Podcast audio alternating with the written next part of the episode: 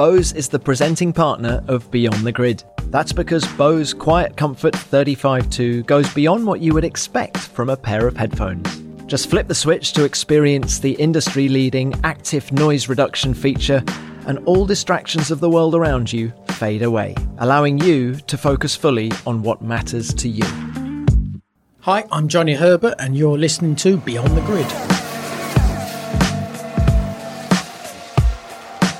Welcome along again to Beyond the Grid, your weekly fix of F1 conversation. I'm Tom Clarkson, and joining me this time is one of racing's toughest nuts, someone who still suffers pain on a daily basis as a result of the injuries he sustained in a crash 30 years ago. But he doesn't complain, and he never has. The man I'm talking about is Johnny Herbert. A Formula 3000 accident at Brands Hatch in 1988 defined his career as a driver.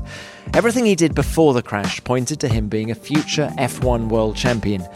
Everything after it left us wondering just what might have been. Despite suffering horrific injuries, this fighter still carved himself a long career in F1 and he famously won three Grand Prix in the 90s two for Benetton and one for Stewart.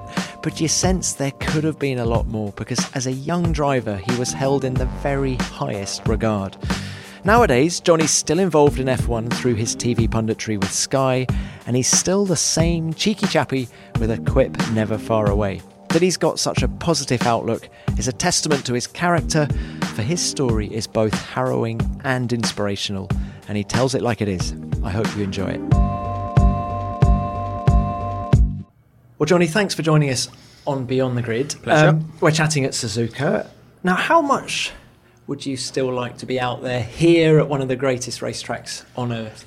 Would love it. Um, I mean, seriously, I think- still like to be out there? yeah, because I think it, it sort of stays in your in your blood. You never get it out of your veins, and if ever an opportunity comes up, I, I'm not going to go chasing for it. But I, if someone asks, you know, do you want to have a go? Absolutely, would love to have an idea of, especially these modern F1 cars, just to know exactly what they are nowadays. Well, what bit of that would be the most interesting to you? Is it is it horsepower? Is it brakes? Is it grip? I think it's the whole thing because I think the, the grip level is is obviously very high at the moment. The brakes, I would imagine, are probably quite similar, but with the extra downforce, maybe that's going to be sort of be slightly different. Although, if I go back to the very humble beginnings of my very first test in the old turbo cars, of course, the wings were massive, and you had a huge amount of drag. So actually, the braking was very, very powerful then, but it was all draggy. And of course, nowadays in a modern car, there's hardly any drag uh, whatsoever. And then, of course, then you've got the power units.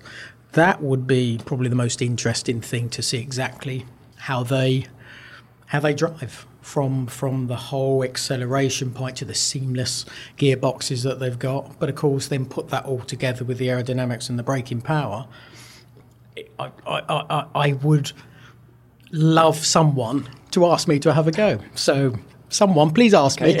Answers on a postcard. Yes, please. now, look, it's, an, it's once a racer, always a racer, isn't it? That's Yeah. kind of what you're saying. And do you think the job is the same for the drivers of today as it was in your day? Yeah, um, I think that the rawness of it hasn't changed. You know, it's still down to the driver getting the best out of the car. They've got more tools available. Um, I probably had a mobile phone. That was all I all I had. And of course, now with the simulators and with the the ability of the engineers to have absolutely every single part of the car instantly on their screen and then by the time you've got in they know exactly what's just happened like like you do so to to to have that technology out there it it advances it because obviously the ability for the engineers to get the very very best from the car has probably only slightly changed insofar that it is them who actually set the car up. They know how the fastest setup is, and probably, as my guess, you have to adapt to that. Where when I was was racing, you made the car adapt to you. So it's probably slightly the other way round. So the onus has gone away from the driver. bit. Uh, only because of the but we used to help that setup. We made that setup work for us, and it, when you had those two cars, they were always different. There was a slightly different roll bar or a slightly different spring because we have slightly different senses. But of course, in the modern world, the quickest way to get a Formula One car A to B is all done in you know in the simulator, for example. So the setups are very very different, and you have to adapt to that. Is that a skill? Yeah, it's still a skill to be able to do that, and there are. And you do still hear it. There are slight changes that a particular driver, Lewis, for example, will always always ask for. So it hasn't changed to a degree that the driver has no input. I think it just has less input than it than it used to be. So the good guys are still the good are guys. Still the good guys and still get the best from it. Yeah. Yeah. Okay. And do you think this this mob takes safety for granted? You've got the halo. You've got huge advances in safety since your day. Yeah, they, uh, again, it's, it's does that affect your attitude to how you drive as well? Well, it does, yes, because if you do Suzuka uh, of old, um, you were always aware that if you went too too fast through a corner. You knew you was going to be on that curb, but you knew if you just popped a wheel off of that curb, you were on the grass. And once you get on the grass, of course, the car is going to get taken off, and the barrier was only a couple of meters away. So you always knew there was going to be um, um, a loss of either track time or a loss of that qualifying time or a loss of possible points in the race. But of course, nowadays there is no thought process about well, if I go wide it doesn't matter anymore because they go off on the on the the runoff areas. Uh, there's not so many here in Suzuka, but generally the Turn new the new tracks, yeah, it's still there, but it's it's less so than the the new tracks, and that's that's a, a, a mental approach that's that has changed, and it's not their fault because when they've come into Formula One in the modern days, and like you said about the the way the safety is, that's something that they've come through from probably Formula Three to Formula, you know, F two or, or even you know GP two or whatever it may have been, to get themselves in Formula One. So that that safety element is is around them in the cockpit itself. It was around us, but there was a then an edge outside that cockpit that was always ready to to bite you and that was a skill being able to get on the very very edge. Oh, i always always try and explain like nigel mansell you know his ability to get right on the edge sometimes overstep the mark. But he was such a ballsy driver when it came down to sort of driving on that very very edge. And that's a skill. You've got to have that ability to be on the edge rather than having an edge that actually spreads another 50 metres. That's not an edge. there is no edge. There is no edge. It's a yeah. very different mental but, but, approach. But, but, what about the attitude that you can't hurt yourself? Do you think they're but that's part of it, yeah. You're, are they more aggressive with each other on the racetrack now than you could be in your day? I, I, I see, and actually, there was a, a little shot I saw earlier uh, today, which was uh, me being overtaken, I think, by uh, Jacques Villeneuve at the chicane and I was on the inside. He went round the outside, and then I was trying to keep him tight for the left-hander, but I realised I've lost the corner. So I sort of backed out of it and then slotted on behind him. Where you see nowadays that they sort of go round the outside of a corner, sometimes up the inside, when actually there is no real gap there. But because of, I think, one is that safety element is there. Sometimes I think what has changed in racing, which is a, which is a big thing, we have rules about how a Formula One driver, the best drivers in the world, overtake each other. And I sort of think, well, that's not what it's about. It's the best drivers being able to work out how it is. Have I got this corner? Is it mine? Is it not mine? Where now they all think it is theirs, even if they get a little bit of their wing up the side of side of the, the rear tyre of the of the other guy. You think, well, that's not. It shouldn't be decided by rules. It should be decided by skill, and I think that's why sometimes we have a few more incidents on the track, because each of them thinks, "Well, I'm ahead. Well, I'm up the side. Well, I'm not going to give way. Well, I'm up. I'm up the inside, so I'm not going to give way either." And I think that's why we see a few more, arguably, sort of sillier, sillier incidents in many respects. Because Johnny, um, uh, when we talk about safety, um, it is actually 30 years, isn't it, since your horrible accident at Brands Hatch. Yeah. Um, now that in, that was because of a scuffle scuffle with was it Gregor, Gregor Foitek? Yeah. You know, if you'd had that accident today, I know you hit a, uh, the, the, the strut of a bridge. Yes, it was all very un, yeah. unfortunate place to do it. But, yeah. but do you think you would have walked away from that accident today? I think the way that the technology of monocoques has come on, yeah, because it was high modulus the the way that they constructed the the monocoque itself. So they had a lot of glue to make it stiff. But the problem is when you hit something with a lot of glue, it's like fiberglass or glass. It shatters, and that was why the whole front of the car literally came off. Same with Martin Donnelly, actually, when he had his crash in Jerez. It was just because it was high modulus. It's not like that now. The percentage of glue is way less than what it used to be. And they're they're able to wrap it in a certain way that absorbs all the energy that comes through the chassis. So yes I think I would have walked away from it. I was a bit unlucky in the angle I went in but that's sort of part of of racing. And I think it was something I I accepted. I always had it in a very small box in the back of my mind that something could happen to me but you never it was never in the in your forefront of you know the front of your mind because that would would not enable you to go flat out through Eau Rouge, for example. Johnny, there'll be some people listening to this who don't know what happened. I know you've had to talk no, about it's true. this many It's a long time ago. but, yes, but, but could you just talk us through? So there'd been a it was Formula Three Thousand. Yeah. Um, Frank Williams was in the garage, wasn't he? Was watching waiting you. for me. Yeah. There'd been a restart, hasn't it? The first start was red. Yeah, flag. first start, So, so then what happened next? Well, got- the, the restart is, is one of those things. My wife still sort of has a go at, go at me about it. The Brands Hatch, the pole position is always in a bit of a dip.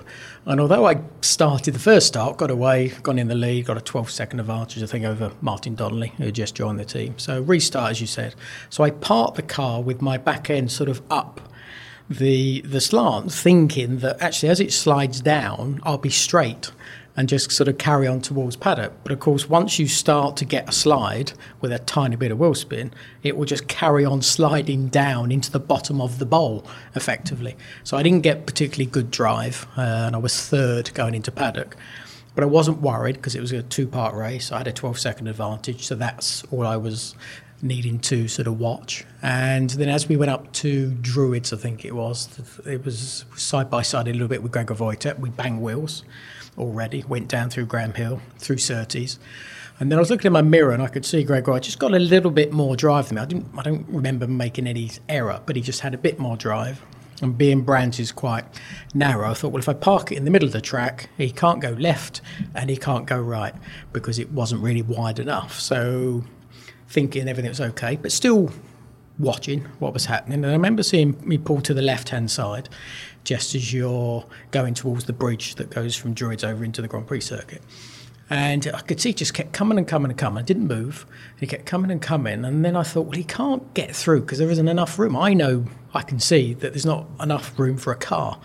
But he must have gone right on to the edge, and if not, a little bit onto the grass. And then he touched my rear uh, left, which didn't drift the car, slide the car in any way. It just shot it in a in a, an amazing amount of speed, completely left, not ninety degree, but So left. it must have hit you hard. No, glance, just a glance. Didn't it? That's what I mean. It wasn't a drift and a push and a British touring car type sort of uh, touch that you get from Jason Plato most of the time. Sorry, Jason. um, no, it was just a tiny, tiny glance. But because of that speed, it just sort of slightly rotated the car. And of course, you get into this rotation that your the the way the diff will sort of work in that scenario. It will always keep going left. And you might try and respond with a little bit of steering, but the diff is so powerful that it will always push it because of that right diff will always try and catch up. So it just carried on going left, and then where that bridge is going over the over the circuit. The barrier in normal racetrack and any racetrack nowadays just goes down the straight and carries on until you get to Hawthorn and around Hawthorn. But where the sort of the earth bank was holding the bridge up, the but the Armco went around, so it went, I don't know, sort of 20 degrees around to the right. Then it sort of goes straight for about sort of six meters, and then it goes back.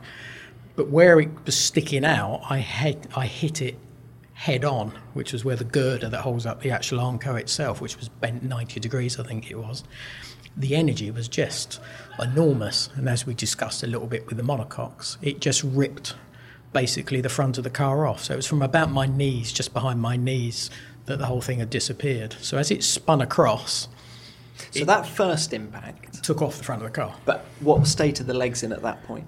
It's very difficult. You don't actually say, feel. But, but, you don't. I think they were okay because I think that was the way it was just drawn off when I was sort of spinning. But of course, when it went across the other side, it went head on again into the barrier the other side. But of course, my feet were hanging out the, or my legs were hanging out the front of the monocoque. So that's where they, I think, they took the brunt of the the impact itself, which sort of nearly sort of took my left foot off. That was sort of hanging off on a little bit of skin. And then the right one, my heel is actually round the side. My toe got dislocated and sort of was sort of pointing at a funny angle. And my toes, is it? I can only explain it. It does look a little bit like a monkey's foot. It's it doesn't really bend very much. So mono water skiing, I'm very good at that on that right that right foot. So it got that got more of a beating and a pounding, where the other one actually got literally sort of decapitated, not sort of ripped off, whatever yeah. that's whatever that's called. Were you conscious throughout? Yeah. And so, was I, I, in that sort of situation? What are you thinking? Well, initially, when when Gregor hit me, and I re- realised the car was sort of yawing to the left hand side, in my head I was going, "Oh my!" But I only got I sort of out because it just happened so quick. I think it was about 161 mile an hour impact, something like that. So you don't have a chance to react. But I can remember the first impact. I can remember all the energy in my my head moving forward. I don't really remember. I remember the, the feel of the spinning around because my eyes are closed at this time. Then I remember another massive sort of head-on impact uh, and all the sort of energy moving and my body moving. Then it spins around and stops. And then I remember opening my eyes, and then I, the first thing I noticed was I could see the trees through my monocoque. So as soon as I saw that, I remember sort of putting my head back, going, "Knock me out, knock me out, knock, knock me out," because I just realised I thought I'd lost my, my legs from my knee down because I couldn't see my legs. I could only see my top on my knees. So my first thoughts were, legs are gone. And how much pain are you in at this point? Nothing. So the body's Absolutely an amazing nothing. thing. Amazing, powerful, powerful thing that it can just take away all that normal pain that came sort of a couple of days later away. It's amazing how it does that. So there was no nothing that was giving me any ideas of actually no you've still got your legs on and your your foot is actually still on the left hand side but it's obviously it's losing a lot of blood and it's badly damaged. No I had no no clue what was going on except when a marshal turned up. I remember him putting his head into the cockpit you okay?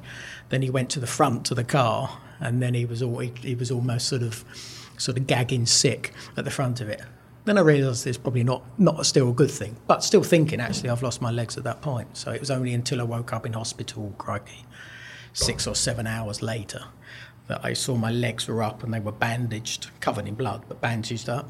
So then I realised I still have my feet.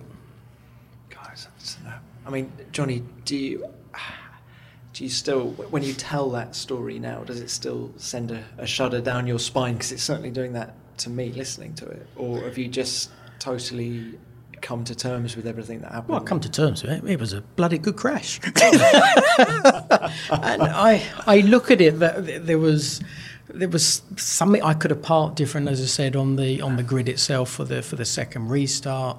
So you start beating yourself up about uh, moments like that, thinking if I hadn't done that, then I would have made a better that, start. Yeah, uh, sure. And, and I think it would have, you know, would my career been different? I believe it would have been, but we'll never know on that front. But yeah, it's just part and parcel of sport. There are certain things that you do sometimes that are, are, are an error.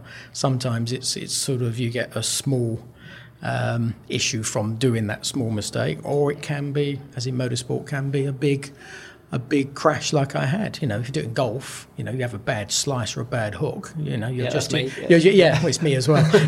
but that's just you'll be in the trees or you'll be in the bushes and you have to drop a ball. That's a total different scenario than if you make either a mistake as a driver or someone else gets involved because actually the the outcome is way way worse. You know. We'll come on to the recuperation in a minute, mm. but but you and Foitek had a bit of form that season because wasn't it race two where you'd had a coming together? In Vallelunga, yeah.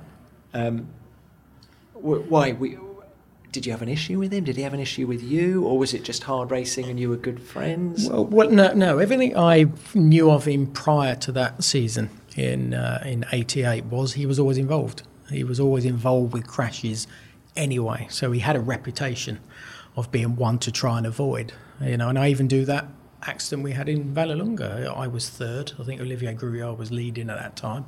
Gregor was second. I was I moved out the hairpin to pass him. He then tried to cut me off, but as I sort of tried to sort of move away from him, he touched me, which then sent me off into the the barrier.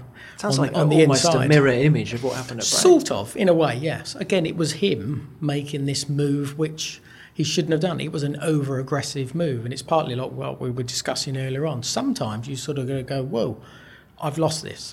And I thought I was good at trying, you know, working that out when I was racing from Formula Ford all the way up even to Formula One. And there are certain ones that don't. They just fight to the very end, and sometimes they hurt other people by doing that. You know, did anybody talk about his dangerous driving? No. In those days, it was sadly sort of something that was just part and parcel, parcel of the racing. What did he say to you after after Brands Hatch? Uh, I didn't see him. I don't know. I know his father was saying it was nothing to do with Gregor and it wasn't Gregor's fault and everything else. He tried to take the blame off him. I did see him in Rio because he was there when I did my first Grand Prix and stupidly, and I didn't realise it was him. I took him because it was I don't know there was about eight of us in there, and I just took, put my hand out and I shook his hand. I wish I hadn't done that. And I never ever spoken to you know, to him since that. That you've really never I didn't mean to to him since Brands? No, absolutely not. No, because he was totally to blame. He was totally at fault, and, And he he, broke his arm. He got away with it. You know, he was at Birmingham the next race, um, and I was watching it in hospital. No, and I feel, you know, someone like that who'd had this. I don't know, and even with me, I said well, I had it before in Vallelunga. Had this sort of driving style that affected others. And it wasn't just me because the race was stopped. This is where the thing is really sort of more annoying. The race was stopped at Brands Hatch because he put Roberto Moreno into the barriers. And that's why it was stopped. It was Gregor again who did that. And then, of course, the restart. And then he does it to me. So, so that's three times I can remember in that very short sort of period that I had in Formula 3000, plus the others I know that had happened the, the years before. So, I'm sorry to sort of drag you through this again. no problem. I'm feeling a bit Not a good. problem. But Johnny, so your left foot is hanging off. Your your right foot is in all sorts of trouble as well. Yeah. At- when you're in hospital, were you thinking that's career over, or what was the thought process over the next weeks? Um, that it that I was that close to getting my my dream, and as you said, Frank was there, wanted to talk to me after the race. Didn't happen, obviously. I'd done a test with Lotus the the week before, and impressed the team. Was Quicker going faster, quicker than Piquet. Enzo Ferrari wanted to to meet me as well. So I never met Enzo, and he died in '89. I never met Frank, obviously because of the accident. I had um, Peter Warr, who was you know very involved then uh, at Lotus as well, interested. Uh, Benetton anyway, but I already had an option uh, with Benetton anyway. So I had so many people wanting to have a part of me. Um, and they and I always always explain it as like a big ball. The ball started at karting. It was quite a nice size and I balanced on top. Won the Formula Ford Festival, won the Formula 3 Championship, tested the Benetton at Brands Hatch and went quicker than uh, Thierry Boutsen, so it came again. Formula 3000, won the first race, then Enzo Ferrari and Frank Williams. My ball was was so so big, and I always in my head, and I still remember thinking I can beat anybody, anywhere, any car, in any condition that was the positivity that I had. But as soon as the accident happened at Brands, it was like someone popped it, and I never got those thought processes ever again. That all, all totally disappeared. But did I think that's it? No.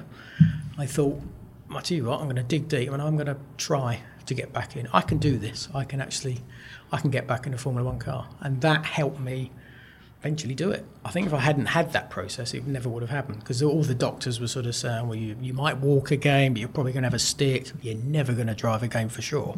So if you listen to that, that's negativity straight away. So it was for me, think positive.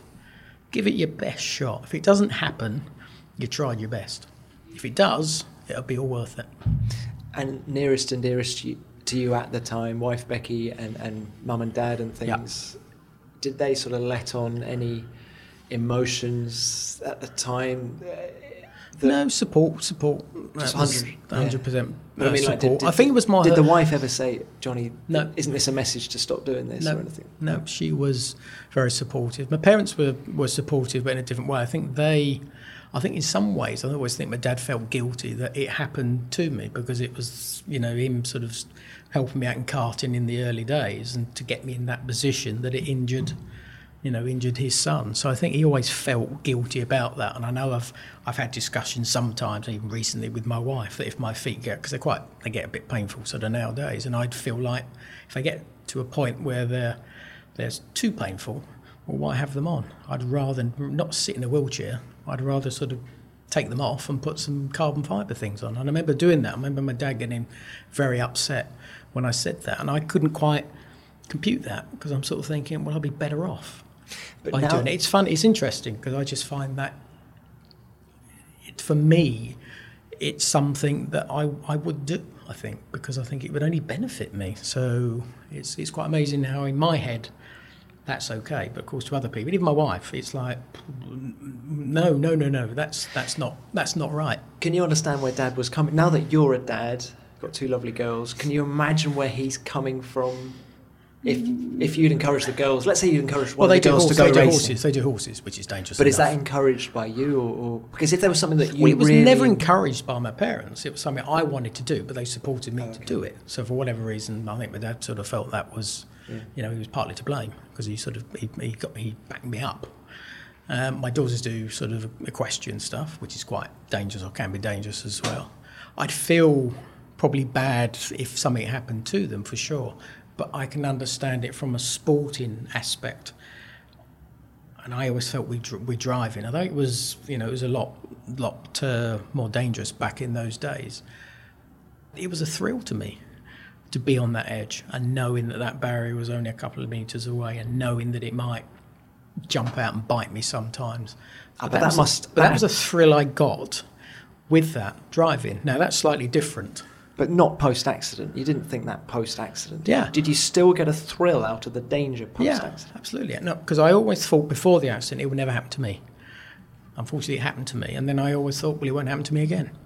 Lightning it could have done, strike but I knew that's twice. that little thing I said I put in the back of my head. I knew it could, but that was if if I thought that, I'd stop because you can't drive those beasts of machines on the edge, thinking, "Oh, I've got to back off through this corner." Because as soon as you do that, all the other guys behind are just going to go barreling past you, and you'd be thrown, you know, kicked out of sport because you wouldn't be sort of, I don't know, putting yourself in that position where you're going to be sacrificing speed for yourself, but also for the for the team as well. So nothing changed on that that mental side. A little bit later on in my career because I thought I felt that they just I, my feel was not as it needed to be. They did sort of actually get a bit worse towards the end.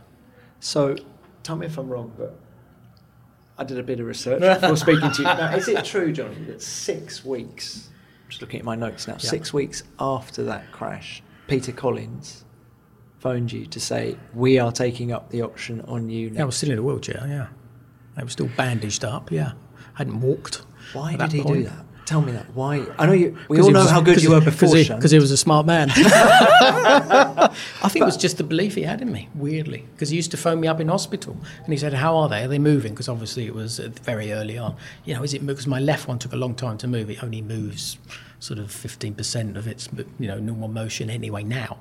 And as soon as I remember him phoning up once, um, you know, is it? And I said, yeah, It's moving, it's moving. It was moving a millimetre. It was a millimetre. But I said, Yes, it started to move and everything else. But he had this and again, if it wasn't for Peter, you know, twice, you know, I would not have had a career in Formula One. No one else would have touched me. I was damaged goods. You know, I was, you know, coming back into the paddock. You know, even when I go to Rio, I was on sticks, and I wasn't really walking. I was hobbling around. I was in pain, and everybody could see that. But Peter had this unbelievable belief that, Because he'd seen how good you were pre show. Uh, sure, And yeah. he thought, even if you only get back to 90% of where Yes, you were, that's still better so. than most I think people. that was still that- better than Beast. Yeah. So I think that's you'd have to ask him, but I think that would be that would probably be exactly what it was. He had this amazing belief in me, which allowed me to be in Rio.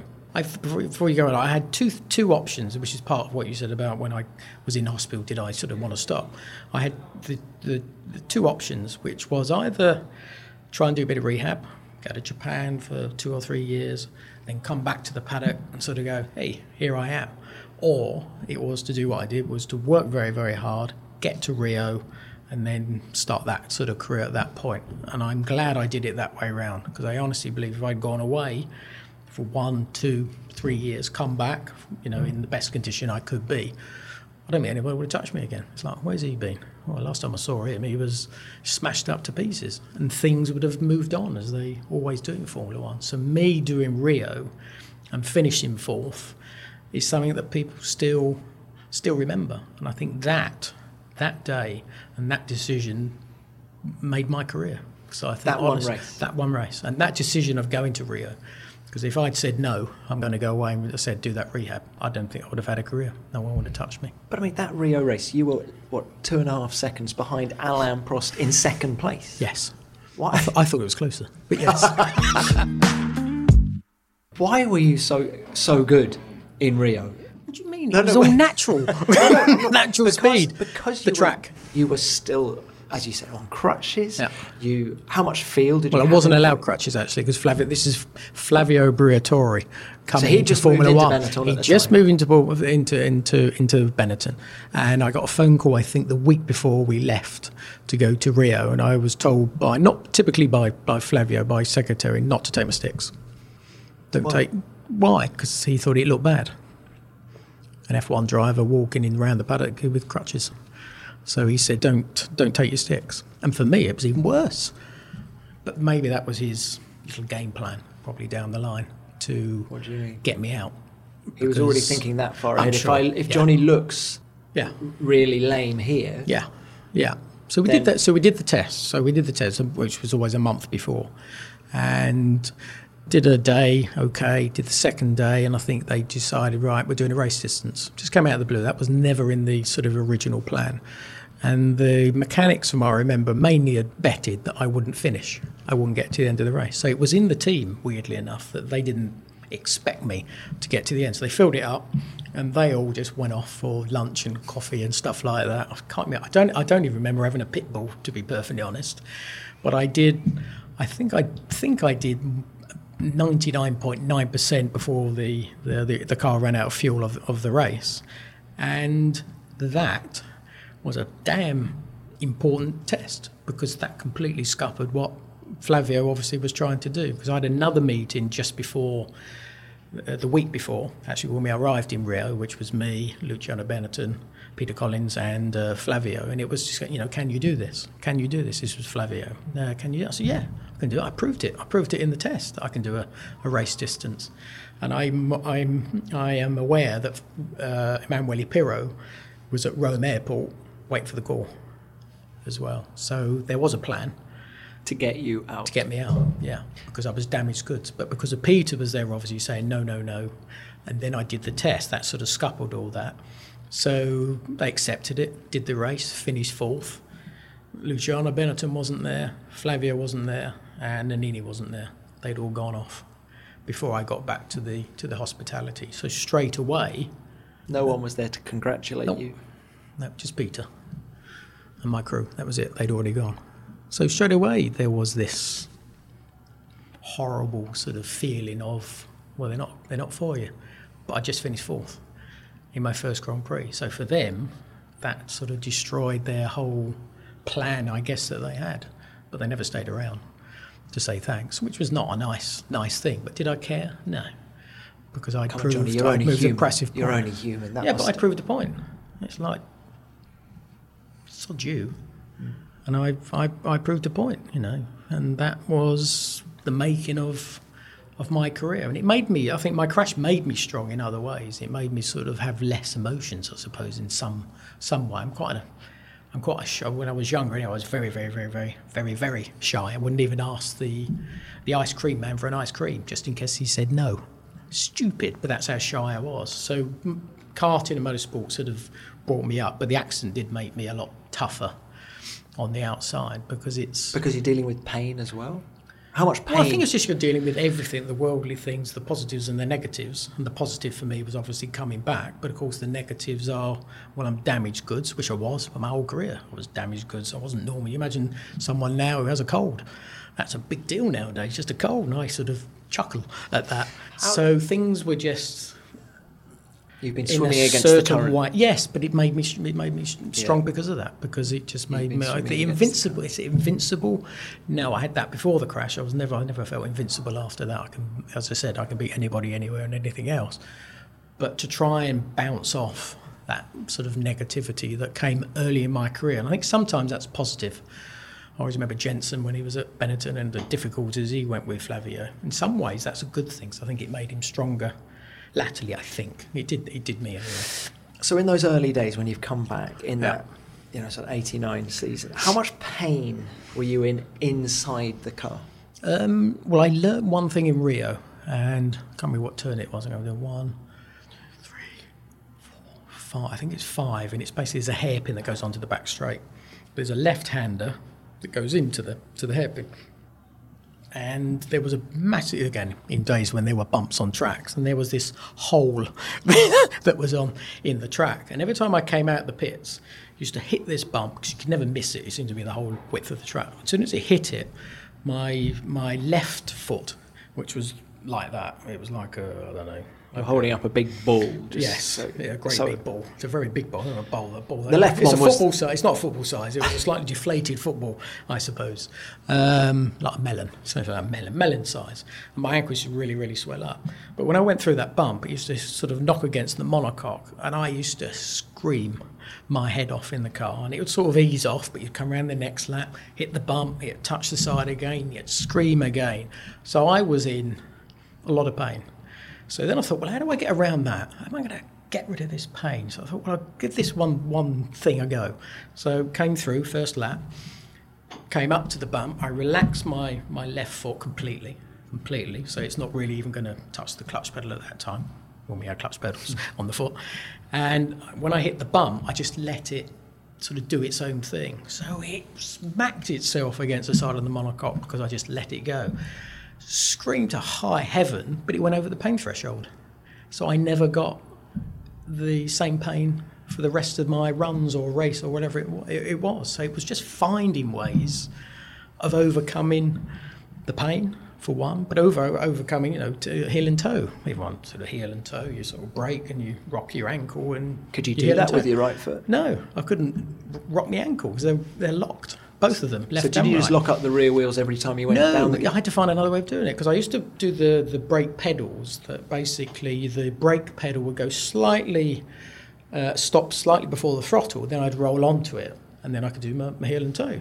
Well, I couldn't do that because when the brake pedal stopped, sort of like that, my ankle didn't move, so I couldn't reach the throttle. So then I had to adjust the brake that went past the throttle. Then I could actually do it with my sort of heel. I could blip it that way. So I had to find other ways of, of doing that. But of course, when you do the brake that goes past the throttles, you could collect the throttle when you're going down. So it was all things I had to uh, adapt to to be able to do the shifting as we had with, with the stick shift. So there was all things. So the pain thing was enormous, but I had to find a way of overcoming it and going through the pain threshold helped. And then Was I there any medication you could Yeah, take? lots of Nurofen. It was mainly Nurofen that I had. I didn't have paracetamol, which I think I was allowed to have at that time. But I didn't realise. So I had lots and lots of uh, Nurofen. So and I before- think if I'm correct, before yeah, and it was stupid why I did it, but it was just in my head. It, it well, I'm sure on the Sunday of the race I had twelve. You had I'm 12? absolute twelve, which is stupid because you shouldn't go that extreme, and it didn't do anything anyway. So, but I, I'm sure it's twelve. It's in my head. It was twelve. I had a lot. I do remember that. I do- but, I had, but I had to. Yeah, don't, don't, please, don't do that. No. so, but so I had to do all that. So there's all that going on. You know that when a driver drives, all he should be thinking about is driving. But I'm thinking about the driving. I'm thinking about the pain. How am I going to get over the heel and the towing with the gear shift and everything else? It was a lot to cope So- with. so- so- and that pain, sorry, that pain that you were talking about, I never told my wife until I retired because I didn't want her to sort of worry about about me. I couldn't tell Peter. I couldn't tell anybody else.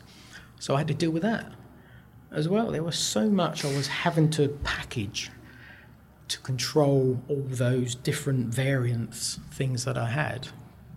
But that's what I wanted. I had the desire to. But that was only that. six months after the crash. Yeah. Um, did the pain get easier one year, two years, three years later, or was it always there? It, it moved. And I only say it moved because the left foot that was hurting in Rio, that sort of eased. So the swelling eventually went down. I used to get some infections in 91, 92. I think the last one I had was 91 actually, which was when I came to Nippon here in, in Japan after after being moved away from from Benetton. So so I still got the infections, but the infections I was very lucky because those inf- I don't know what they call them a particular one. They can stay with you for the rest of your life, but luckily, I think I had it with Adrian Reynard in Fuji. I think it was, if I remember correctly. And we were in the hotel, and my foot was really really swollen, but it also used to point push the foot down. Well, it didn't move very much, but it pushed the foot down. But because it's an infection, it was bloody painful just to put any weight on it. And then I remember it used to sort of come up like a little blister on the side of my side of my foot. And I remember scratching it away and then it, it burst and all came through. And this was where I had my first blade of grass come out, which was about a centimetre long. As I popped its popped his head out, and I remember pulling that out and then squeezing. I remember Adrian Reynard came in to help me because he used to squeeze my ankle, and then all this pussy stuff used to come out, so we had to sort of mop it all up. So I had that three times, I think, during that '91 year in Nippon, and then thankfully that that disappeared.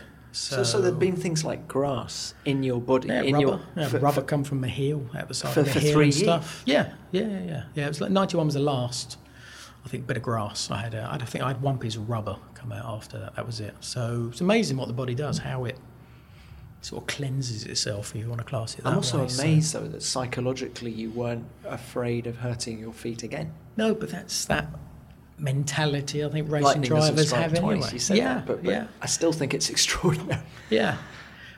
I I think some people can't understand. I think a lot of people can't understand sort of the guys that go around the Isle of Man, for example, knowing, knowing they may not go home. But it's that buzz and thrill that you, you get from, as I said, being on that edge. And that was something I continued to have. I still had the challenge. I think, suppose it's challenge as well. The challenge I had before was one thing, and the challenge I had after the accident was something completely different. It was a tougher challenge than the one before because it was a lot more natural than it was afterwards. It was a bit unnatural in many respects, but the challenge was still was still there, and I think that drove me. Did it get easier, the, the, the, dawn of semi-automatic gearboxes and things like that? Did that make your job easier because you were relying less less on the le- heel and tying? Heel wasn't and no no, sure. Y- yes. Uh, the only thing it probably did, I remember in the latter part, was I still, I I still don't have the full normal strength that anyone else has. I still can't really stand on my toes, for example. My toes don't really men- bend very much, but I still really can't stand on my toes properly, which you still need for sensitivity when it comes to the throttle and, and, and to the brake. But it's also the brake pressure. I always struggled initially after the accident, and that's no surprise that I couldn't really push on the ball of my foot. Actually, I remember Monaco, when I got to Monaco, I actually did it on my heel because the Monacos were quite deep, but you've got no feel whatsoever at all. So I'd probably get two corners out of you know 20 corners right, and that doesn't that doesn't do you any good. So I've always struggled on those types of tracks. So later on, I still didn't really have enough strength, and the way the car sort of developed with the semi boxes and everything else, braking became bigger and bigger, and that's where I probably lost most of my time and sensitivity and stuff. So that's where I probably started to struggle. A When little you bit- look at a the data, bit more. Yeah, it, was you can always it was blatant, was it? Yes, yeah. For me, it was blatant. Yeah, it's sens- sensitivity. I think was probably my biggest loss, and I think because remember we had the groove tires, that was bad for me as well. Because when it was sort of the bigger, wider, slick cars, there was a lot of mechanical grip, and the mechanical grip. In some ways, is less sensitive because you could just turn it. It used to grip. You get out the corner and you just gun it, and it would just sit at the back and accelerate out. And of course, once the grooves came in, it was a longer feed on the throttle. And I couldn't do a longer throttle because my ankle wouldn't have been able to go flat out down the straight. So it always had to be a sort of standard throttle map that you sort of have, or a mechanism as we used to have in the early days. So things became worse at the end because Those last not three pain, years with- with- but with- mainly from from yeah groove tires and even latterly, even with sort of Stewart and Jag, as far as I was concerned, the, the sensitivity was just for whatever reason was was going downhill. It And that was a Johnny Herbert thing rather than a car. yeah, yeah. Well, the the groove era was bad for me. I think it was just latterly when the sensitivity needed to be just a little bit higher, when the engineering became bigger and bigger, and you was almost like V in the corner.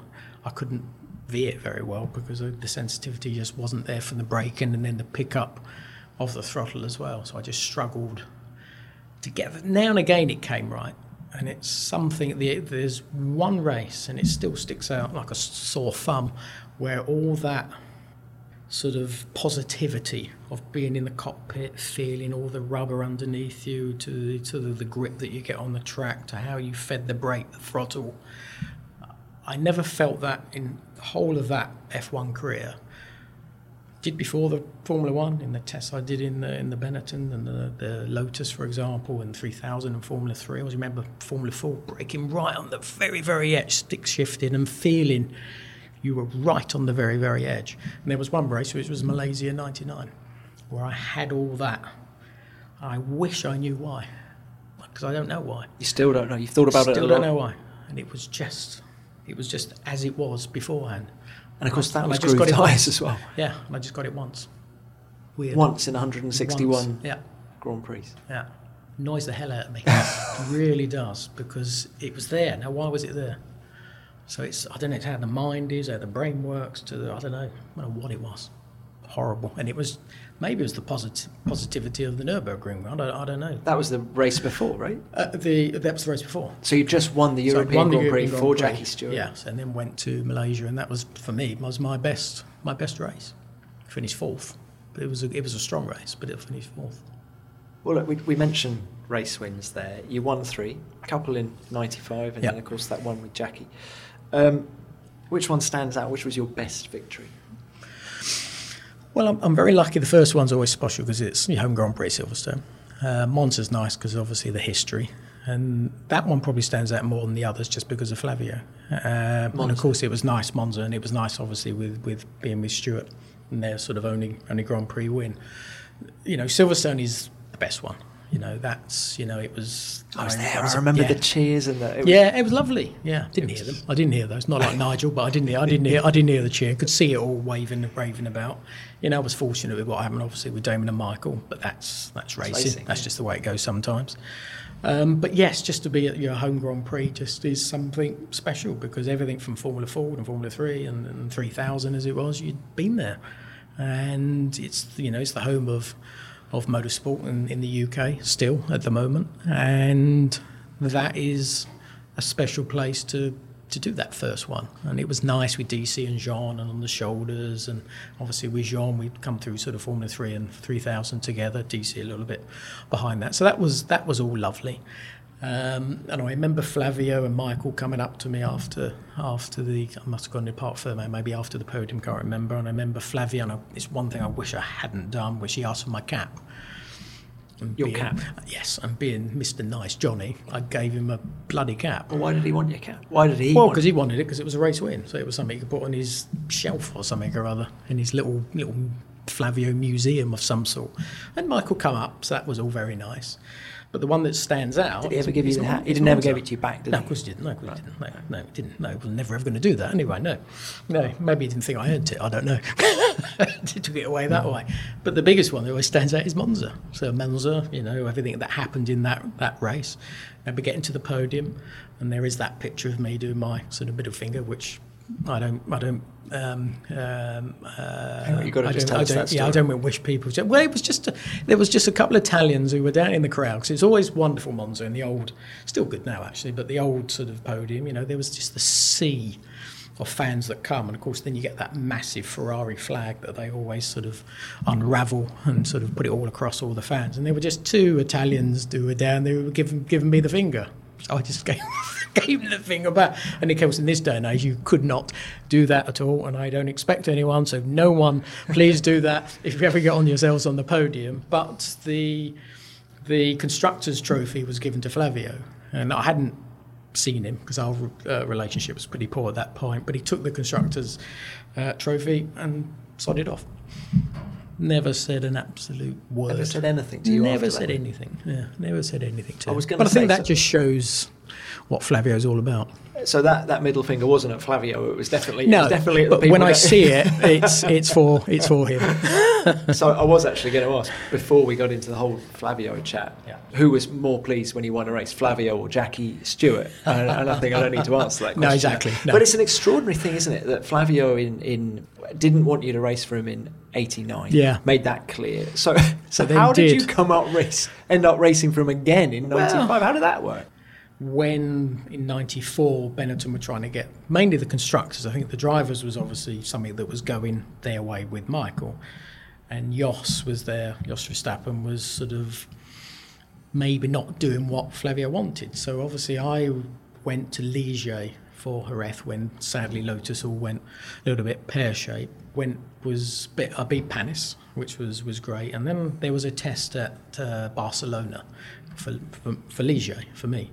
So I turned up, and then I went into the Ligier garage, and they all looked sort of, "What are you doing here?" And I said, "Well, I've come, come for the test." No, you're you're testing for Benetton. So no one had said a word before I'd even got out to the test, and I tested for Benetton that day, and then I went to Suzuka. We just need to explain for people who don't know that. So, so Benetton and Ligier were were owned by the same yeah, people, Tom, yeah, Tom, was involved with that, but he was involved with Benetton at the same time. But it was more Tom's team. But because of the the, the race had gone so well, they, they were wanting someone, myself, to help them in the constructors, which is why there was that sort of quick changeover. How was Flavio to start with? Uh, Flavio So he- was typical Flavio. even from on, from the outset. From those two races I did in in '94, it was it was okay. I remember I aquaplaned, crashed on the in the rain. I think it was in third, and then it really threw it down with rain, and aquaplaned and, and went off. Then Australia, I can't remember what happened in Australia. So anyway, so we sat down talking about from 1995 that this is a team, and it's important that you know you're part of that, and then we can help each other. You know, the constructors, which they hadn't won in '94, is very important for Benetton to be able to achieve, and I think you can you can help in that, and that you know as a team we can do this together. So I thought, okay, yeah, this sounds okay. Signed the contract, everything was fine. No, Can I interrupt you there? Did you sign as a number two, no, a number one? no, there was no. So there was no there. one or two. But, but, but there was no two. there was never ever a mention of two. As I said, so that- that's why I said it's a team. We're going to work together. So there was this team, team, team thing, and we're going to help, help, help. And then the first te- test I did in uh, Jerez was four day, two day Michael, two day me. I did a half a day.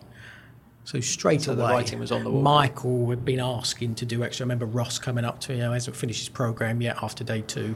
He needs to just finish it off on day three, and then you can get in the car. Hasn't quite finished it off on day three. He just needs the morning, and then you can get in the car. So I did half a day. Then we go to to Brazil. Uh, I think the clutch went in the race, qualified fourth, if I remember correctly. Went to Argentina. And as we're walking away on the, the extra free practice that we had, because it was a new circuit, I was, I don't know, I was a thousandth quicker than Michael.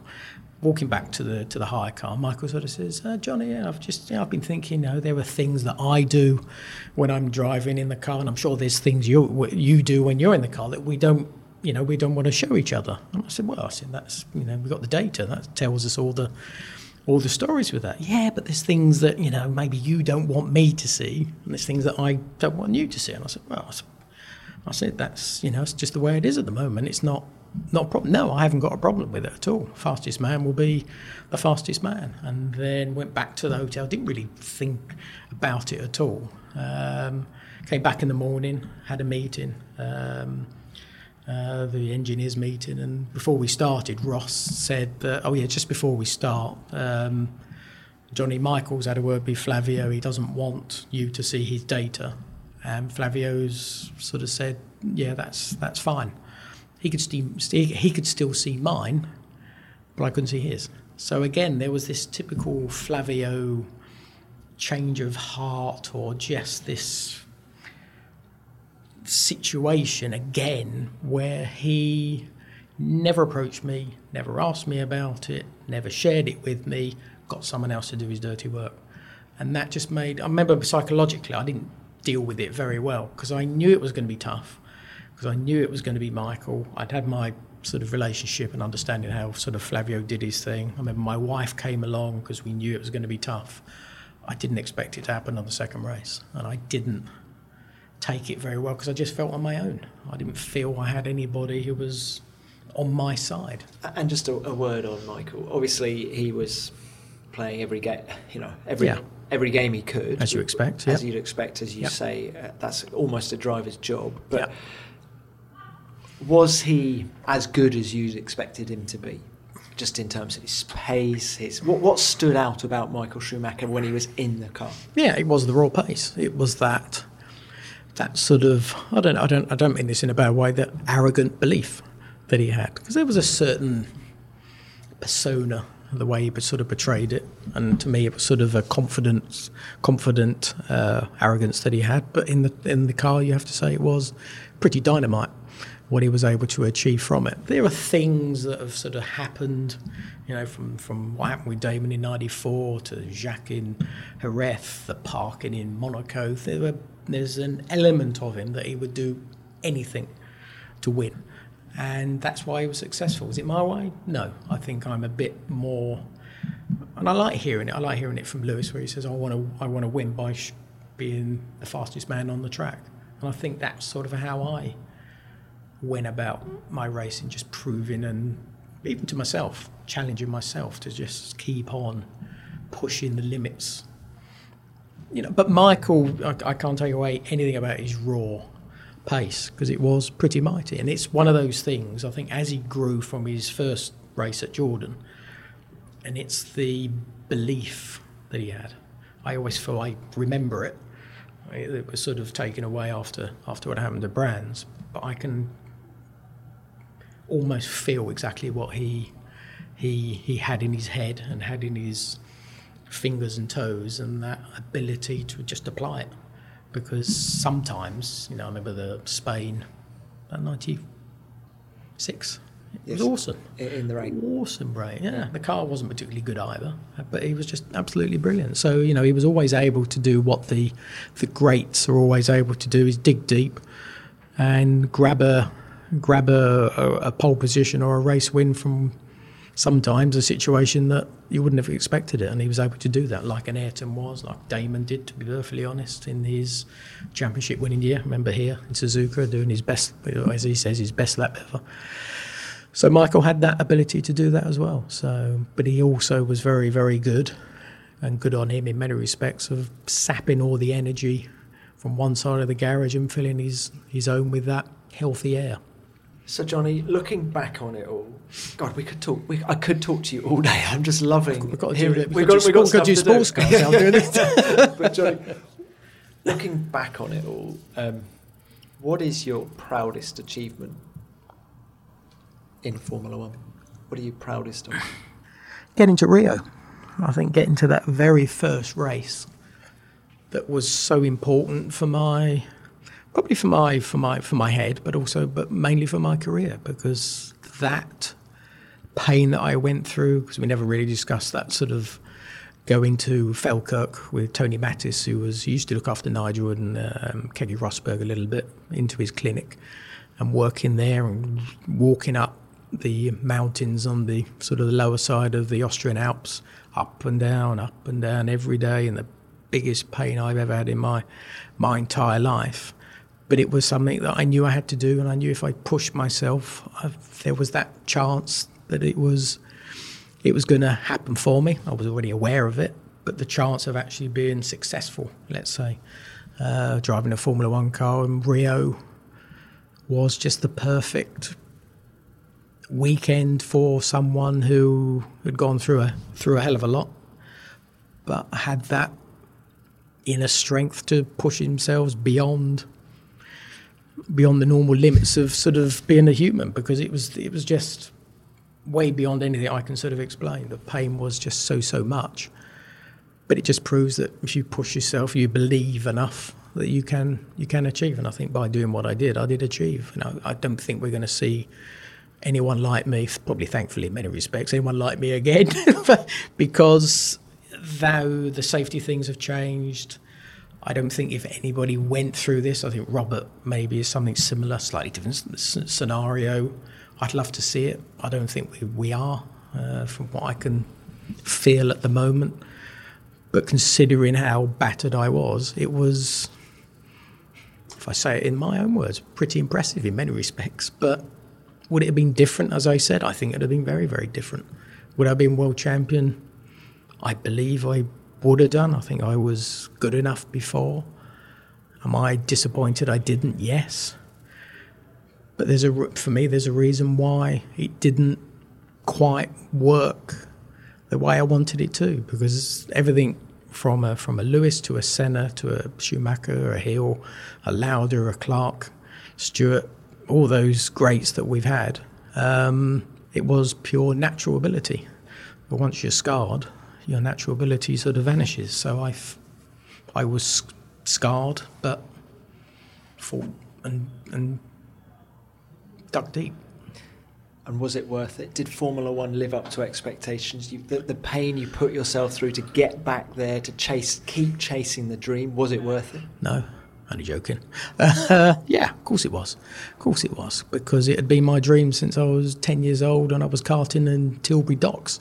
I wanted to be in Formula One and fight for race wins. Probably I didn't think of a world championship back then, but that sort of came when I got closer to it. And yeah, it was definitely worth it because, you know, I achieved those three wins. I finished fourth in a world championship one year in 95.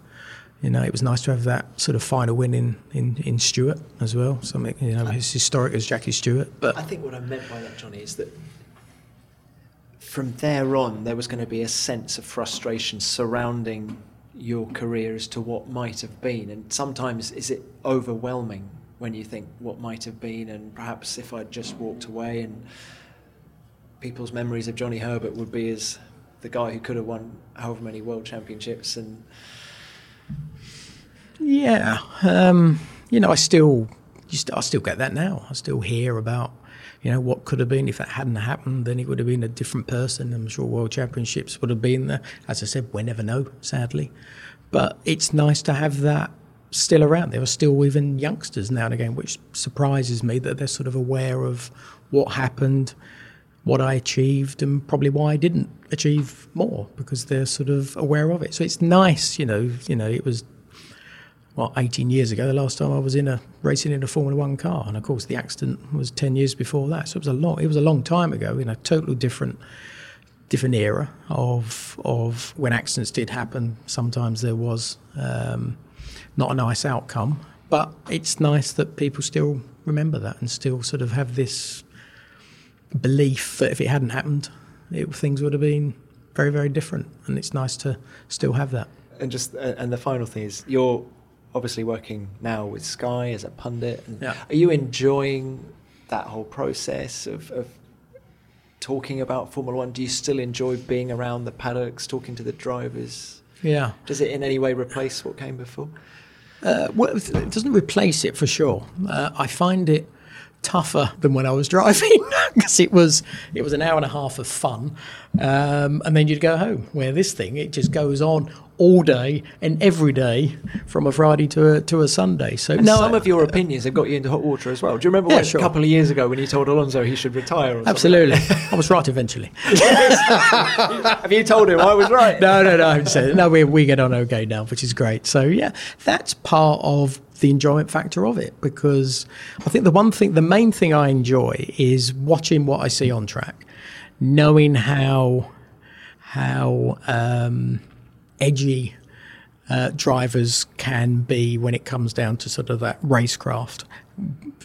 Know that when they're lying because we all have been in that situation. We all know when we might stick our elbows out that little bit more.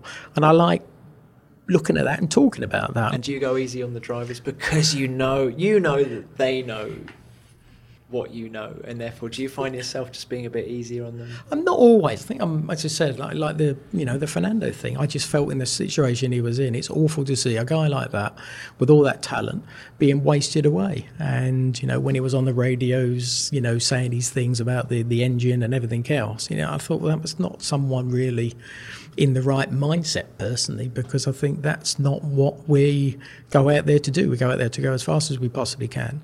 And I know he works in a in a in a different in a different way. He's very tough, very much wanting to push the team and the engine manufacturer to the very very edge to try and sort of get him the best equipment that he can, which is what the Sennas of the world and Schumachers of the world and all those those greats in the in the past have always been able able to do and that's why I was sort of out, outspoken at, at, that point. And again, a bit like what we've had with the team orders. I'm not a fan of it. I don't think it's right, and I feel very sorry from the drivers, the sports perspective, where it should be left to the drivers to do the job that they're paid for, and they show why they are the best. That's why they're in F1 because the team thinks they are the best. Well, if that's the case, let them do it themselves. Don't get involved. You know, I was never happy and I was very uncomfortable what we had in Abu Dhabi with Lewis and Nico, where Lewis was trying to back him up.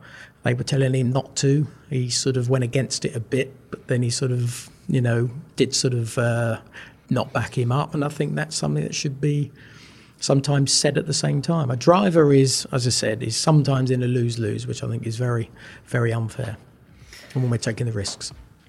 Well, Johnny, thank you so much for your time. It's been great to catch up. I think after that last comment, you're should we go and have a cup of coffee at Mercedes? Please, let's do that. Johnny, no problem. Great to chat. Thank you so and much. you, thanks.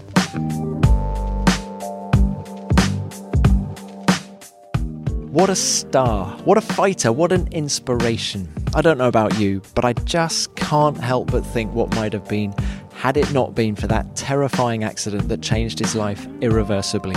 But Johnny isn't one to feel sorry for himself, and his positivity, given everything, is a lesson to us all. Thanks for your time, JH. I loved that chat. That's it for now, but of course, we'll be back next week with another big name from F1. In the meantime, if you haven't already, please subscribe to Beyond the Grid. We're on Apple Podcasts, Spotify, and your favourite podcast app. And please keep getting in touch. We love your feedback. Robert dropped us a line on Twitter using the hashtag F1 Beyond the Grid, telling us he listens to the show on his way to university. He also said he thinks I squeeze all the juice from the F1 stars. Well, Robert, I hope you found this week's episode suitable juicy. Beyond the Grid is produced by F1 in association with Audioboom. Until next time, keep it flat out.